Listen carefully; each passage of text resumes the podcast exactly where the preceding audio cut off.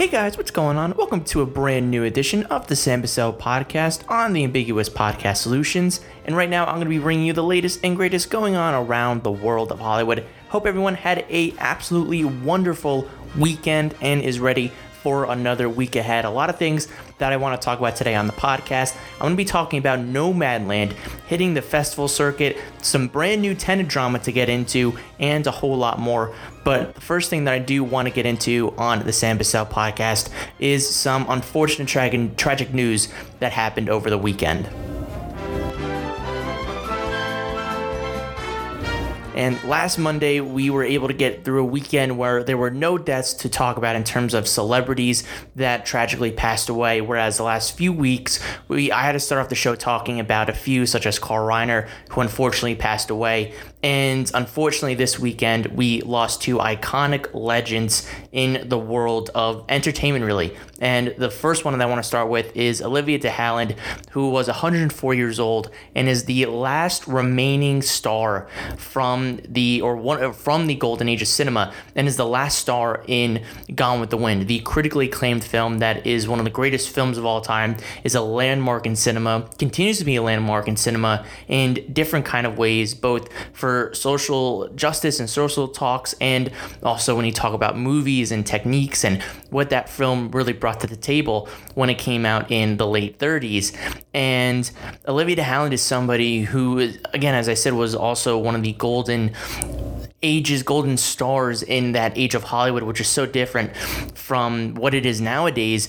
And she's somebody that you remember as being an actress. She was a five time Academy Award nominee. She won two times. She lost to Hattie Hanlon for playing the role in Gone with the Wind, in which she was the first woman of black color to win the Academy, win an Academy Award, period. And so it's just incredible in the fact that she was able to be helpful and be supportive of her in that kind of time period, but then go on and win two more Academy Awards and be in some remarkable movies. And she's remembered for her roles, but she's also remembered for what she did for Hollywood. And again, in that day and age of Hollywood, it was really controlled by the studios, specifically when it comes to performers, they were in contracts and contractually obligated to perform in roles that maybe they didn't really want to do, but it was really more up to the studio. And what Olivia de Havilland did was really kind of break through that mold that had been set for so many years prior and saying, the studio will not control me. I control who I am. I control the roles that I want to do. So she was really a trail, trailblazer in that sense that a lot of performers really kind of do that nowadays. And Olivia de Havilland was really the pioneer, the trailblazer that made that happen. And she will be incredibly missed. And, and I remember when I heard that it was her birthday and hearing that she was 104, she was doing really well. She looked great for 104 years old. And to hear that she unfortunately passed away just due to natural circumstances.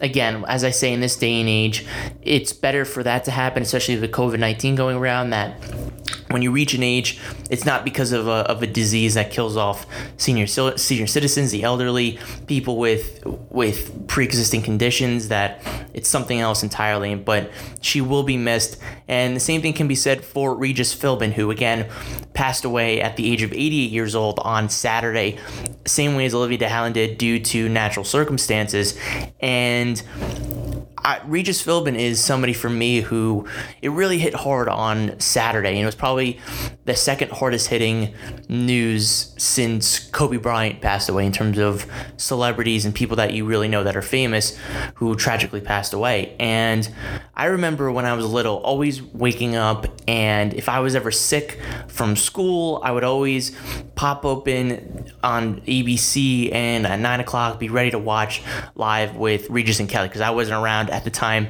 when it was Regis and Kathie Lee. That was way before my time period. But as I started watching live with Regis and Kelly, I would start to learn more about the history. And I know people that have wanted to be hosts and wanted to be entertainers. And one of those reasons, one of the icons that they always look up to is Regis Philbin. The guy was just an entertainer from beginning to end. And as you've heard the stories over the last few days, because of his death, you've heard people say that Regis was him. And you always hear about some hosts and some celebrities and some entertainers that have a personality, and that's what you see in front of the camera, but they're a completely different person behind it. They're not the person that you would have maybe see and, and really think that that's who just they are through and through. But apparently with Regis, Regis Philbin was that person from beginning to end. There was no on and off switch behind the camera, in front of the camera, offset, onset. He was the same person through and through. And he just was somebody that was able to just have this talent of connecting with audiences. And I think in when it comes to morning news, morning shows, and the the the priorities that come with it, what people are looking forward to and looking towards in morning television, Regis really embodied that and being somebody that can just connect with audience members. And he was just able to kind of tell stories like he was just another regular person. Like he was just one of the people going through things that people were going through. And i think he really kind of changed the game when it came to ad-libbing on shows. And when you're uh, someone who's a talent and i know this from being in front of and behind the camera of having your talent ad-lib for a little bit. And for talent that could be a little hard to do because they just don't they're not really able to come up with something really quick and be able to do something really quick. And it's only for like a minute or two and then you go on to report the news or do what you're doing whether it's on a sports show an entertainment show a news show. But with regis the, the, the first 20 minutes of live with Kathie Lee and with with kelly was all ad lib for the first opening of it was just kind of talking about their day, what they were doing.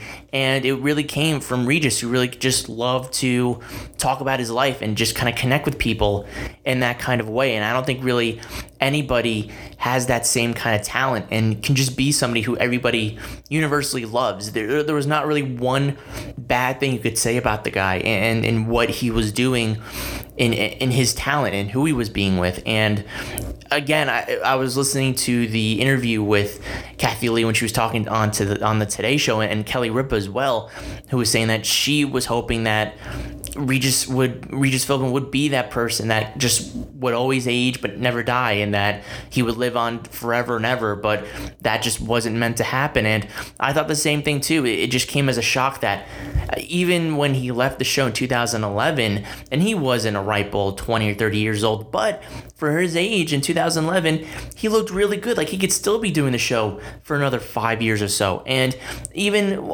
even last year the year before I was looking at videos he still looked really good. Maybe a, lot more gray hair, but and a little bit older, but somebody who was still had a, a pep in his step, somebody who was still working and was just always just wanted to be around people. And unfortunately, we, we lost somebody that we can aspire to be, that people that are looking to be talents in in entertainment are looking to be hosts, such as what he did on Who Wants to Be a Millionaire. I think people can really take away from the talent and what he was able to do. And that's been happening for many, many years now. And I think it'll just be amplified in now that he is deceased now and, and honoring that legacy going forward. So my hearts go out to both the de Havilland family of Olivia de Havilland and for the family and friends of Regis Philbin, who passed away this weekend. Regis Philbin at the age of 88 and Olivia de Havilland at the age of 104 years old moving on now to some news from this weekend that came out. But before I get to any news that came out this weekend, I want to get to some news that came out earlier this morning. And the first one that I do want to get into is the breaking news for some more Tenet drama that is underway and in our lives for us to consume. And in the latest chapter of this odyssey that has been going on ever since the COVID 19 pandemic was underway, and it seemed like Tenet was going to be the film that anchored theaters coming back into prominence in some way, shape, or form. It seems like that is finally going to be happening, not just for theaters here in the United States, but overseas as well.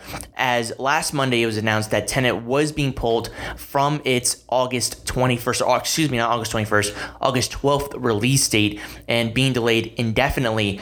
But Warner Brothers said that they would, in the immediate future, have plans for a different rollout scheme or different rollout plan that they were looking to do with this film and not do the traditional day and date release for Tenet, roll out internationally first, and then do it in in phases in the United States because you can't really have a global opening for the United States because different states are going through different advances of the coronavirus at this given moment in time.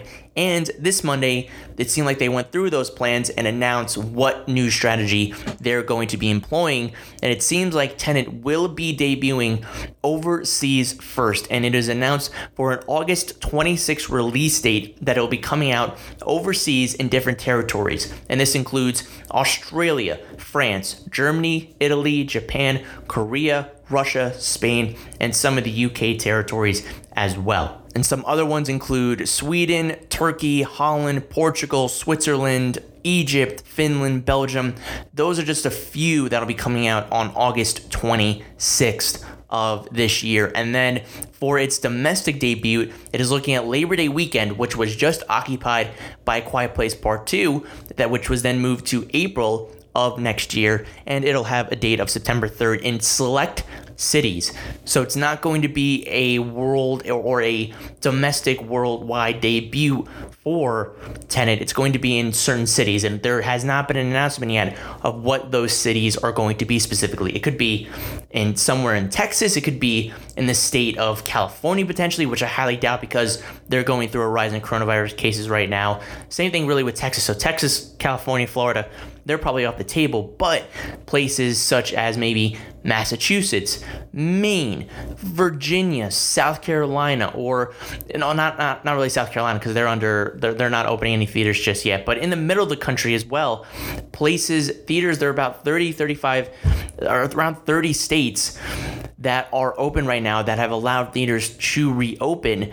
And it seems like it would make sense for them to put it in those areas first and say, you know what, whatever money we make overseas, we can add it to what states we can have right here, right now. And then if New York, LA, California open back up again in the immediate future, we can release it there when it's at the the, the governance re- leisure that they want to open it up there for people to watch. And the question I think becomes once again is is this going to stick? I think with the with the international release dates, I think those will stick because it seems like internationally a lot of the other territories have a control of what COVID is and they've had a downturn, they flattened the curve, and they've opened back up theaters. And one of the things that I think according to reports that gave Warner Brothers the confidence that they can release overseas first, is that in the Korean box office, the there seemed to be a big opening weekend last week and this week as well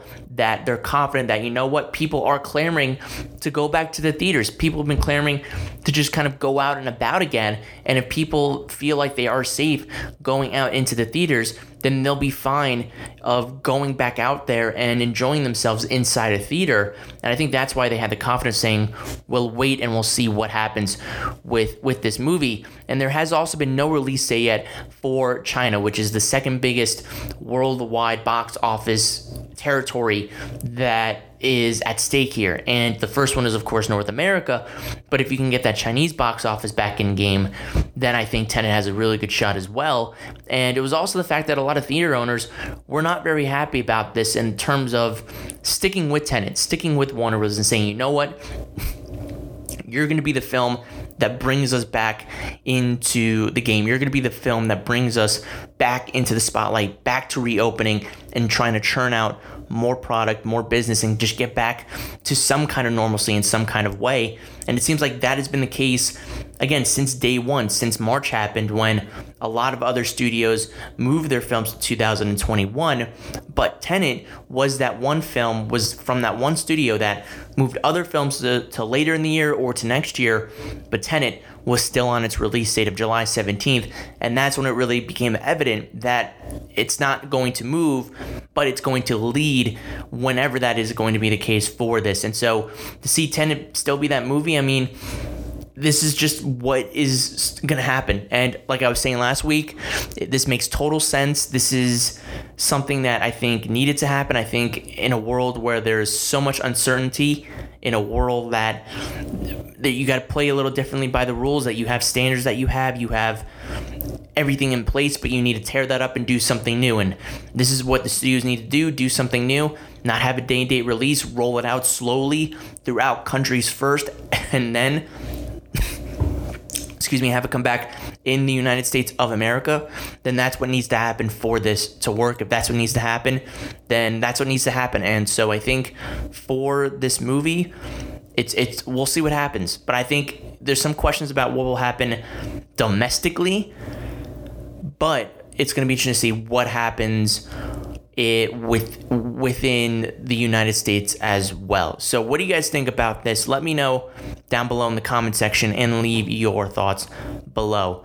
Moving on now to Nomadland. And people are saying, well, what's Nomadland? Well, I'll tell you what Nomadland is. But the significance of Nomadland is that it's going to be hitting the film festival circuit, specifically the fall festival circuit for this award season.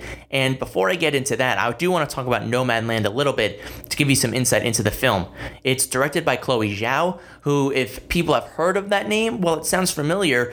It should sound familiar because Chloe Zhao is also the director for the brand new Marvel Studios film, The Eternals. So she's kind of breaking out right now with these indie films, but then she'll be breaking out of that mold even bigger with the Eternals film coming out next year in 2021.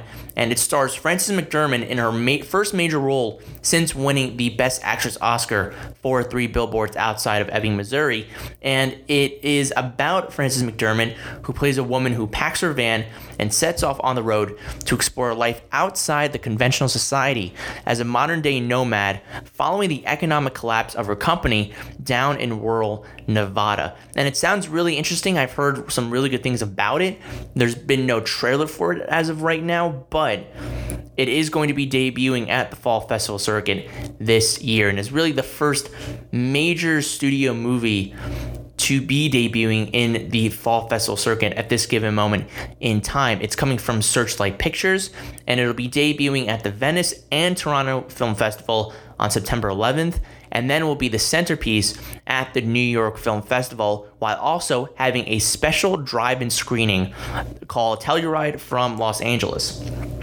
And this is part of the initiative that the festivals announced a few weeks ago, in which that they will be really kind of uniting in sharing these films and not kind of competing to gain one of them over the other. So I think the fact that they're able to kind of share these movies and if you can't make one festival you can go to another but just the fact that they'll be able to get potential people to go to these festivals whether they're online or in person i think it, it makes a whole lot of sense. And I don't know if these festivals are going to be big in terms of the movies that they're going to get. This is a, a it sounds like it's going to be a major Oscar contender potentially, and it, it has that written all over it. Searchlight Pictures is a company, a prestigious company that churns out a lot of Oscar worthy material, whether it wins Oscars or is just nominated or is just in the conversation. Last year, for example, the big one for them was Jojo Rabbit. Same thing a year before, the favorite was the big one for Searchlight as well. So they have a history of really kind of churning out some big material, and this could be one of them in that moment in time as of right now. So we'll see, but the fact that you get a big star like Frances McDormand, who is a darling within the indie sphere and the award circuit and the festival circuit, I think I think is a is a big get for them, and the fact that they're going to premiere going to be premiering this stuff within these festivals makes a whole lot of sense and we'll see how it plays out. We'll see what happens with it and again with everything going on right now i think just seeing how it plays out is just the way to go. And people could say well they could have just went away from it they could have just waited for for 2021 there's not going to be anything big. But if you still can have a festival in some kind of way and you can act as a as a distractment and you can do it safely, then I think that is the importance of these festivals and just kind of keeping them on board. And, and so I think that's the things that can be taken away from this story. What do you guys think about Nomadland hitting the festival circuit? Let me know down below and leave your thoughts. And the final two things that I want to talk about today is getting away from the movie news a little bit. Well, a little bit, but still staying on top of that just a tiny bit and going into some recaps for what was a pretty big weekend in terms of movie news, TV news, and the industry in general, and that is the Comic Con at home panels that occurred from Thursday through Sunday and was in replacement of what was supposed to be the annual San Diego Comic Con International Festival that was supposed to happen over the weekend, which is the biggest Comic Con panel of the year. It is one of the most landmarked nerd fest of the year that people dress up in and enjoy the convention floor. They go to panels, they go to different Q&As, and of course, they go there to find out the news of all future projects, current projects that are in the pipeline for uh, incredible studios like Warner Brothers, Marvel Studios, of course, which has made a name for themselves in Hall H, DC, Disney sometimes has done things there as well. So Comic-Con has really been that big place that is like a rock concert and it's really kind of unmatched in what it can really do for the entertainment industry and just kind of being a, a once in a lifetime event. And unfortunately, because of COVID 19, that just was not able to happen this year. So people again were wondering what's going to happen. What are they going to do with ComCon? Is it just not going to be anything until it was announced a few months ago that they will be trying these at home virtual panels. And that's what we got this weekend from panels such as The Walking Dead to New Mutants to a panel about Bill and Ted Face the Music and even just some Q&A ones like a one on Charlize Theron and the evolution of a badass to a few Collider panels that I really enjoyed. One that was a anniversary panel for Constantine, the Keanu Reeves film.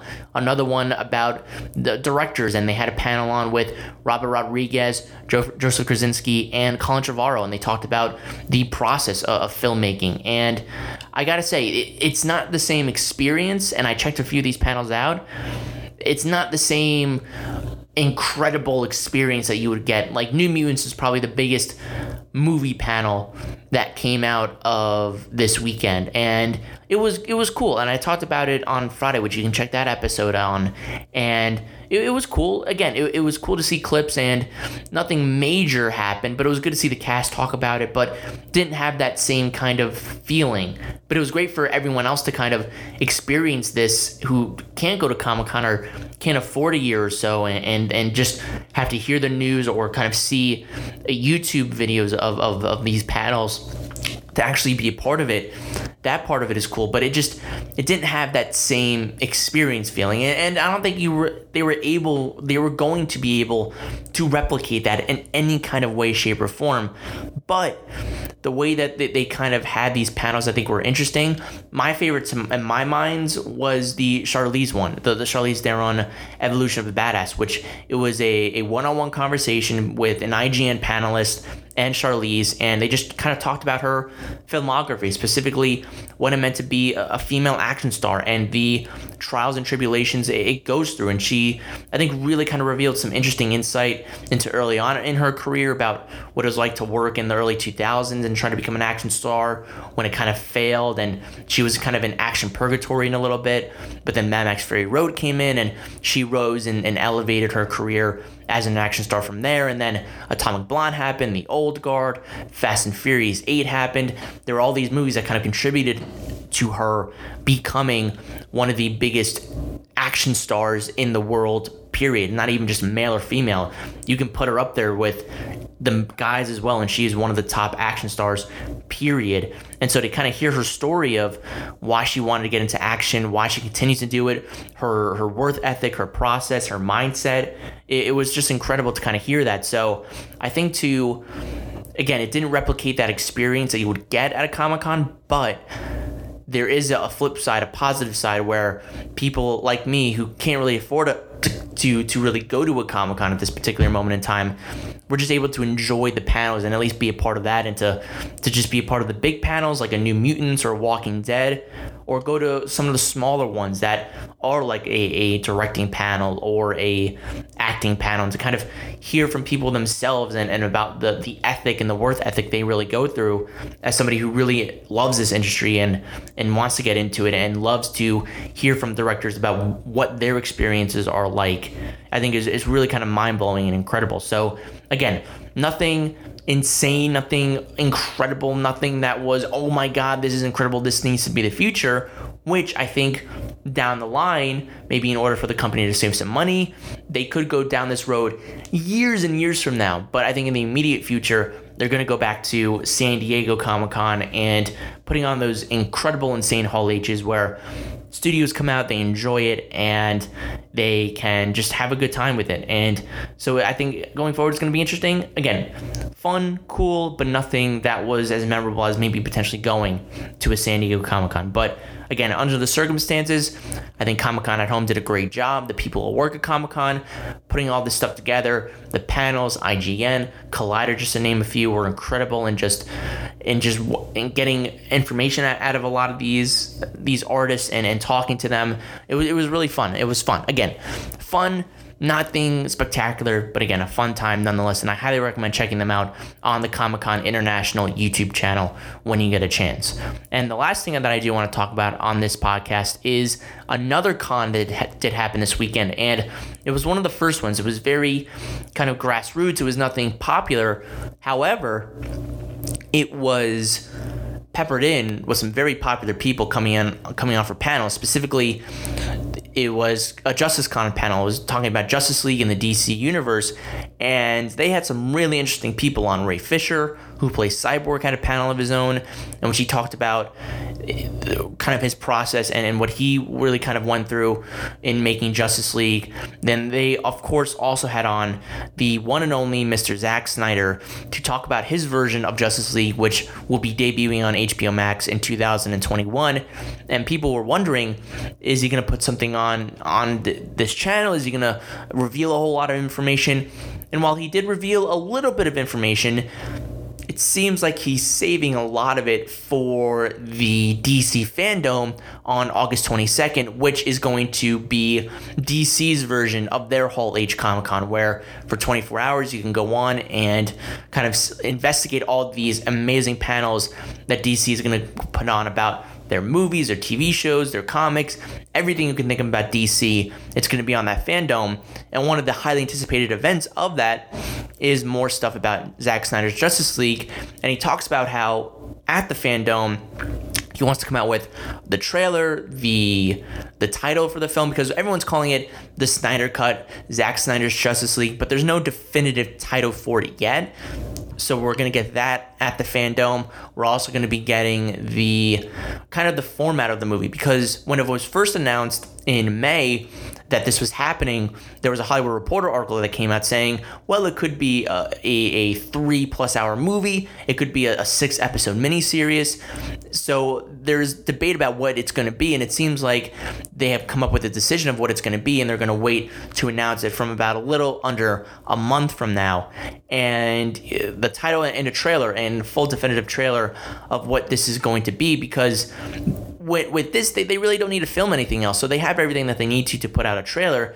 It's just about is what Zack wants to do with the movie. Is the coloring right? Is the visual effects up to par that you could put out a trailer so it doesn't look kind of clunky or funky? And it seems like they have that ready to go. But when he did come to this Justice Con, he didn't come in empty handed. And he did release uh, an 18 second little bit of footage, but just in those 18 seconds, it talked a lot and really kind of it really informed us a lot about the dramatic changes that are going to be made to this movie. Specifically, in that 18 second footage, it was what was a deleted scene on the Justice League cut that was made in 2017, but there was a big difference in it in the fact that Superman, it was a conversation between Superman and Alfred, and this time instead of having the the the blue and the red suit, it was the full on black suit Superman that Snyder had been teasing for a long, long time, and it seemed like he confirmed it here that Superman will be wearing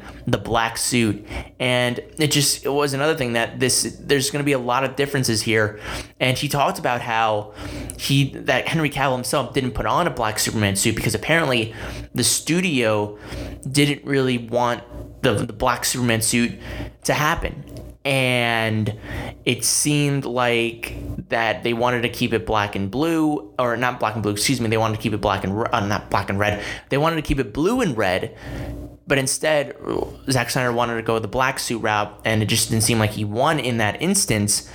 And the, another thing that, that I thought was really cool is the fact that when talking to this Justice, Justice Con panel, he talked about Joss Whedon a little bit, and, and he didn't mention him by name, but he talked about how he was replaced and that that he didn't really have a say of who replaced him because of everything that happened in 2017 and the studio seemed like they really wanted Joss Whedon to take over the rings, bring the experience he brought with the Avengers movies that he made into crafting the kind of movie they wanted to craft, and it really became a, a studio movie. And Zack Snyder also commented on a question that was asked about, you know, is any of the footage that was in Joss Whedon's cut going to make it to the Snyder cut? And to preface that, I think when when asked the question, it's more about uh, do you need any additional film filming to do, or is there stuff from Whedon's cut that you can use for the Snyder cut? And this is what he said. He said there would be no chance on earth that I would use a shot that was made after I had left the movie. I would destroy the movie. I would set it on fire before I use a single frame that he did not photograph, and that is, excuse me, a effing hard fact. And I think a lot of people could say this and be like, oh, wow, why is he being selfish or why is he kind of just discrediting the other movie like it never happened? But I think kind of what he's saying here again is the fact that the stuff that was made after me, I don't need that for my movie because that stuff that was in that movie, that was never in my vision. The stuff that I filmed is in my vision and I don't need any of the other stuff that came after me. Everything that I have with me before me that I can edit together is all that I need to complete this this version that I have of, of JL. And he also talked about how and this was from another panel that happened where it was talked about how the Snyder Cut is going to be really kind of its own Elseworlds film. And like I was talking about last week when he did that interview with Beyond the Trailer, where he said that it's going to be its own kind of graphic novel and that it's going to be its own kind of universe and that it's, not going to be just attached to the connective tissue of the DCU. It's going to be its own little separate adventure that people aren't going to have to be worried about. Well, how does this connect to this, or does is this going to connect to Aquaman, or is this going to connect to the Wonder Woman franchise? What's going to happen? And so I think it kind of eases expectations with that role and and with what's happening. And so I really kind of took away from this that Zack has an idea again of what he wants to do, and I'm excited for that DC fandom. But also, in hearing a lot about this stuff from Zack Snyder and from from Ray Fisher as well about kind of accountability and not really divulging anything more about those Joss Whedon comments that he made, but saying that there could be more stuff down the road about what went down with that of, of more than what I can say, which means probably they're maybe trying to work out getting him and other people maybe out of those NDA agreements. And this also brings me to the fact about Warner Brothers, the fact that I, they it seems like they definitely made a lot of mistakes with whatever leadership was in position with DC and the head of them when making these movies. And I got to give them major props for and for Warner Media to decide to reopen this can of worms, reopen Pandora's box, and let Zack Snyder finish what he wants because they themselves it seems like they're opening themselves themselves up to stuff that really happened behind the scenes that turned really, really ugly for everybody involved in this, and that this really wasn't a pretty end to the finish line that I think a lot of people thought happened when this movie came out in November. And the fact that they're able, that they're willing to kind of go through this and put themselves under the, the hood a little bit and showing that they have some accountability for what happened, I think really throughout the entire tenure for Zack Snyder with this DC universe from 2013 to 2017, really, and how they've changed throughout the last few years. They've seemed to make it more friendly for directors to make the films that they want to make and not worried about the connective tissue, whereas they were a lot they were worried a lot more in the years of Justice League than they are in, in the post era of Justice League. So I give them props for kind of opening up this box that there's going to be some dirt on them that it's going to be spread around a little bit and that it's not going to look good for the studio a little bit but if this works out really well for Zack for them that this could lead to a more successful story down the road for them. So I think this is again going to be interesting. I'm excited to hear more about it during the the DCE fandom or the DC fandom and to, to really learn a lot more details. But the fact that this was kind of the first time this Justice Con was happening, and you get big names like Ray Fisher, Ray Porter, who's voice, who's voicing Darkseid, Zack Snyder to talk about his process of making this movie.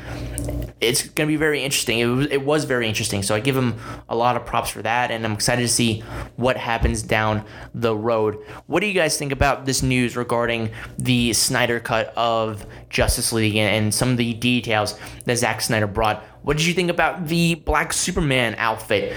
Let me know, and I'm gonna put that in as a Twitter poll. Did you like that? Did you not like that? Let me know, yes, no, and give me your comments in the Twitter section and leave your thoughts.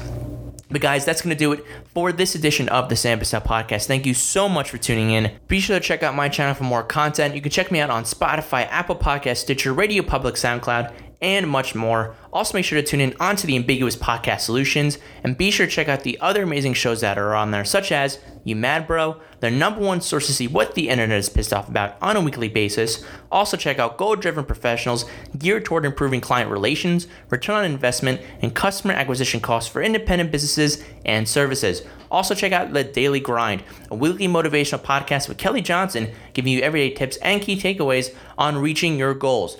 Along the way, you can check out these other shows such as Wrestle Addict Radio, Fretzelmania Podcast, and Midnight Showing. You can check those out and a whole lot more on the website ambiguouspodcastsolutions.com, also on Facebook and Twitter at Real Ambiguous. And if you want to check out Canopy Treehouse, use the coupon code Ambiguous. Also, make sure to follow me on social media as well. You can find me on Twitter at Bussell Samuel. That's B U S S E L L S A M U E L. Again, that's B U S S E L L S A M U E L. And on Facebook at Sam Bussell. Thank you guys again so much, and until next time, keep on screening.